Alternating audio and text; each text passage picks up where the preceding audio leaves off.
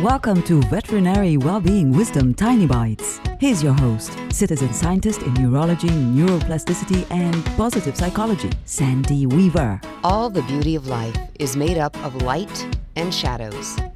Leo Tolstoy said that, and if you've read any of his work, you know he valued the shadows of life as much as the light. Without shadows, the world around us would appear flat and featureless. And without the challenges that life throws at us sometimes, we wouldn't have the opportunity to grow and learn. If you're having a tough day, remember that it's temporary and things always get better. And then look into the shadows of your tough day. What are the lessons you can learn from the difficulties? What are the things you can do differently next time those difficulties crop up?